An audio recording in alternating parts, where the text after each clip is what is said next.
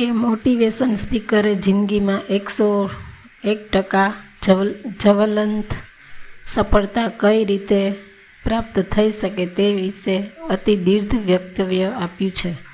એણે જીવનમાં પોઝિટિવ વિચાર કરવાનો મહિમા કર્યો. કોઈ આદર્શ કે ધ્યેય રાખીને એના પર લક્ષ્ય ઠેરવીને સફળ થવાનો નુસ્ખો બતાવ્યો.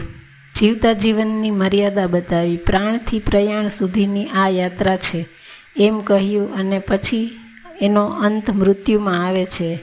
એને વિશે થોડી મિનિટ પ્રસ્તુતિ કરી. રસપ્રદ ઘટના એ બની કે એણે મોટાભાગનું વ્યક્તવ્ય જીવનના સો ટકા સાફલ્ય પર આપ્યું.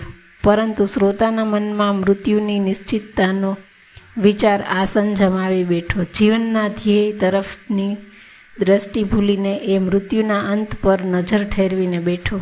અત્યાર સુધીના જીવનનો હિસાબ મૃત્યુ ગ્રસી લેશે.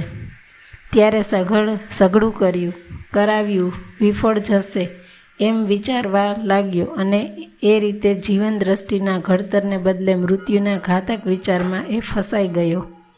હકીકત એ છે કે જીવન જીવતો માનવી મૃત્યુની વાત તરત પકડી લે છે અને એનું મન સદાય મૃત્યુને માટે ઉત્સુક હોય છે.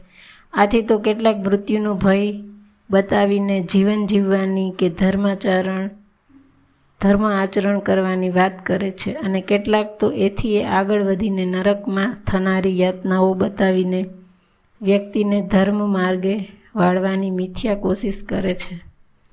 હકીકતમાં મૃત્યુની નશ્વરતાનો સ્વીકાર કરીને જીવનની પ્રાથમિકતા નક્કી કરવી જોઈએ. જીવનમાં પ્રાપ્ત કરેલી સાર્થકતા વિશે વિચારવું જોઈએ. અને મૃત્યુ એ વ્યક્તિ વિકાસનું પૂર્ણ વિરામ છે. એમ માનવાને બદલે એને જિંદગીની અનેક સંભાવનાઓનું સ્મરણ કરવા કરાવનાર માનવું જોઈએ. મૃત્યુ એ જીવનને જગાડનારું છે. એનો અંત લાવનારું નથી.